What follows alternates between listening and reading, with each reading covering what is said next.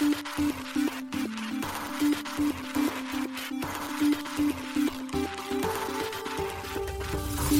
しい経済ニュース。この番組では現当社のメディア新しい経済がブロックチェーン仮想通貨フィンテックに関する日々のニュース解説を平日毎日音声コンテンツでお届けしています。そして新しい経済ではブロックチェーン仮想通貨に関するニュース解説記事やインタビュー記事学習記事などのたくさんのコンテンツを掲載しております。ぜひ新しいひらがな経済漢字で検索してメディアもチェックしてください。そして LINE 公式アカウントではメディアの更新情報を配信しております。LINE 公式アカウントにもぜひご登録ください。この番組は株式会社フィナンシェの提供でお送りします。フィナンシェはスポーツチームやエンタメプロジェクト DAO などのトークンを購入して支援ができる新しいクラウドファンディングサービスです。サッカー J リーグ野球バスケなどのプロスポーツチームをはじめ映画やアイドルインフルエンサーなど100以上のプロジェクトのトークンがフィナンシェで購入できますさらにトークン購入者はプロジェクトに応じたキャンペーンの参加や NFT などの特典もぜひ iOS や Android でフィナンシェのスマホアプリを入れて新たな応援体験を味わってください。あなたの夢がみんなの財産になるフィナンシェ。現当社新しい経済編集部の高橋です。はい、本日は7月21日金曜日です。今日のニュースいきましょう。英国政府暗号資産をギャンブルとして規制する要求を拒否。SBI NFT マーケットがポンタポイント導入へロイヤリティマーケティングと提携で。米コインデスクの買収交渉が大詰めか、取引額は約176億円、ウォールストリートジャーナル。オープンシー個人間 NFT 交換機能ディールズリリース。インドネシア政府暗号資産取引所と決済機関立ち上げ。一つ目のニュースは、英国政府暗号資産をギャンブルとして規制する要求を拒否というニュースです。英国財務省の経済長官であるアンドリュー・グリフィス氏は7月20日、暗号資産をギャンブルの一種として取り扱うことは、英国を世界や欧州連合の規制当局と対立させ、同分野のリスクを緩和することにつながらないと述べました。英国議会の経済省特別委員会は5月の報告書で、ビットコイン、イーサリアム、その他の裏付けのない暗号資産は消費者に重大なリスクをもたらすことから、ギャンブルとして規制されるべきだと述べていました。議員たちはこの分野を金融サービスとして扱えば、消費者が実際よりも安全だと考えるようになることを懸念しており、英国の規制当局は投資家たちに全財産を失う可能性があると警告しています。イギリスは暗号資産とブロックチェーン技術の世界的なハブになりたいと考えており、すでにこの分野のルールに取り組んでいます。財務省は裏付けのない暗号資産の個人取引や投資活動を金融サービスではなく、ギャンブルとして規制するという勧告に断固として同意しないとグリフィス氏は委員会の報告書への回答で述べています。ギャンブル的な規制制度では、昨年11月に起きた暗号資産取引所 FTX の破綻で浮き彫りになったリスクに対処できない可能性が高いとグリフィス氏は指摘します。グリフィス氏はまた、証券監督者国際機構イオスコや G20 金融安定理事会 FSB を含む世界的な基準規定機関が国内規制当局の意見を取り入れながら世界的に合意した勧告に完全に逆行することになると付け加えました。なお、イオスコは5月に暗号資産セクターに関する世界初のルールを提案し、FSB は7月17日にさらなる基準を提示しています。続けてグリフィス氏は、従って同委員会が提案するアプローチは EU を含む他の主要な管轄区域の国際基準やアプローチとの不整合を生じさせるリスクがあり、金融規制当局とギャンブル委員会との間に不明確で重複する権限を生じさせる可能性があると述べました。EU は2024年半ば以降に施行される暗号資産の取引に関する世界初の包括的な規則である市場規制法案マイカを承認しました。暗号資産の売買は英国のギャンブル法ではギャンブルに分類されていないと同国のギャンブル監視委員会の広報担当者は述べています。同法のいかなる変更も当然ながら政府の問題であると広報担当者は付け加えました。同監視局は2021年ソフトバンクが支援するファンタジースポーツ会社ソーレアを調査していると発表。ソーレアではプレイヤーは暗号資産を使ってスポーツスターを象徴する NFT を売買するためこのゲームが賭博に当たるかどうかを調査しています。英国は一般的に変動が激しい裏付けけのない暗号資産とは対照的に裏付け資産によって一定の価値を保つように設計された暗号資産であるステーブルコインを規制するための規則を採択する予定です。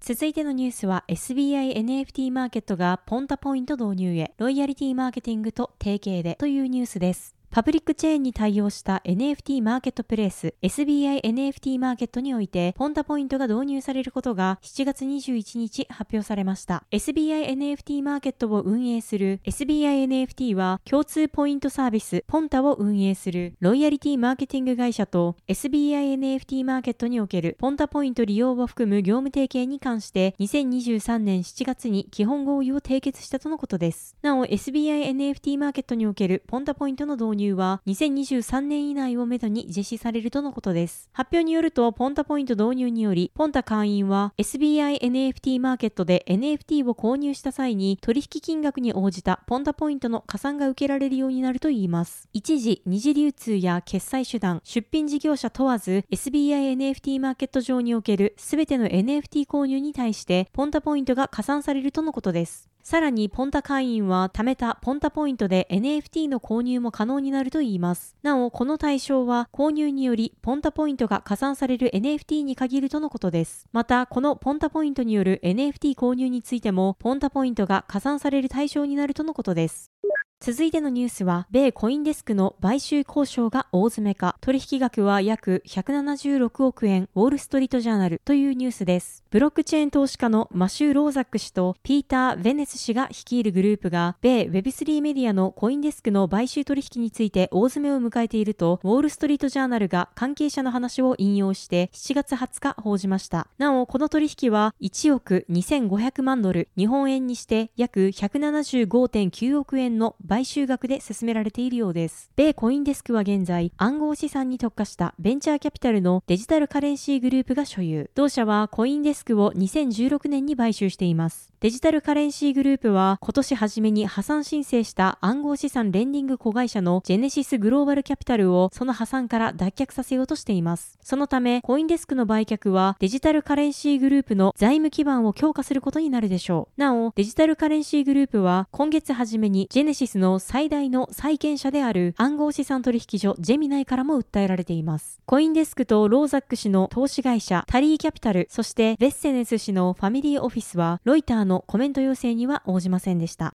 続いてのニュースは OpenSea 個人間 NFT 交換機能 Deals リリースというニュースです。大手 NFT プラットフォーム OpenC がピアツーピアによる NFT のユーザー間交換機能 Deals の提供開始を7月21日発表しました。なお、ピアツーピアはサーバーを介さずに端末同士対等な関係で直接データのやり取りを行う通信方式です。ディールズは OpenC 内の機能として実装されており、NFT コレクター同士で直接 NFT の交換ができるとのことです。コレクターは Deals で NFT を交換したい相手のユーザーネームやアドレス、ENS を検索し、相手が所有する NFT から自分が欲しい NFT を選択。そして自分が所有する NFT から交換可能な NFT を選択後、取引期間を指定し、相手の NFT と自分の NFT を交換するために相手へオファーをかける流れとなっています。います。なお、所有 NFT を複数選択し、オファーをかけることも可能であるといいます。また、コレクターはオファーの際に自分が所有する NFT に加えて、オプションとしてラップドイーサの追加ができ、交換の成功率を増やすことも可能となっています。なお、ディールズは OpenC のプロトコル移行先 C ポートでサポートされている機能とのことです。C ポートは今年6月より OpenC の新プロトコルとして導入されており、従来のプロトコルに比べガス代の大幅な削減が可能となっています。また、オープンソースのプロトコルとして公開されており、Web3 セキュリティ企業のオープンゼペリンとトレイルオブビッツによって監査されています。また、オープンソースのプロトコルとして公開されており、Web3 セキュリティ企業のオープンゼッペリンとトレイルオブビッツによって監査されています。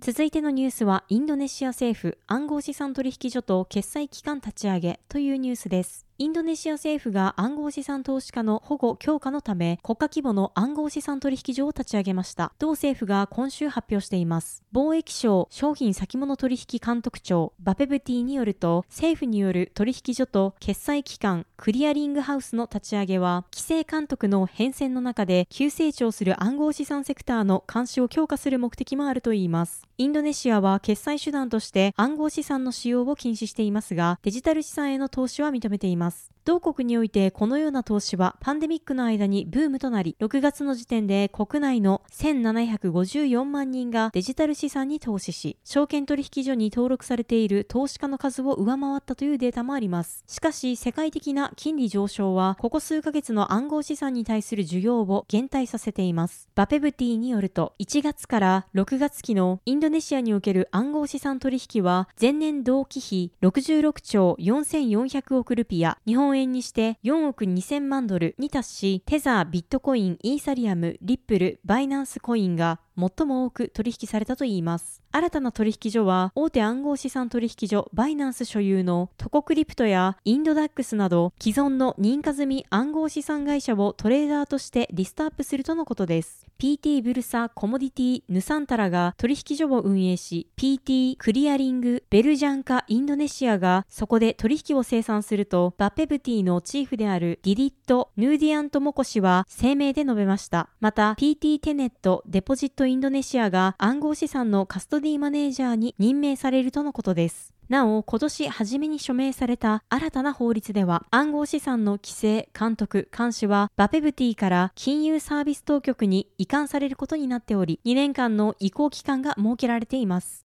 はい、本日のニュースは以上となります。このように私たち新しい経済編集部では、ブロックチェーン暗号資産に関するニュースを平日毎日ラジオで配信しております。本日ご紹介したニュースは新しい経済のニュースに上がっております。ぜひサイトの方も見に来てください。新しいひらがな、経済、漢字で検索して見に来ていただければと思います。それでは本日もありがとうございました。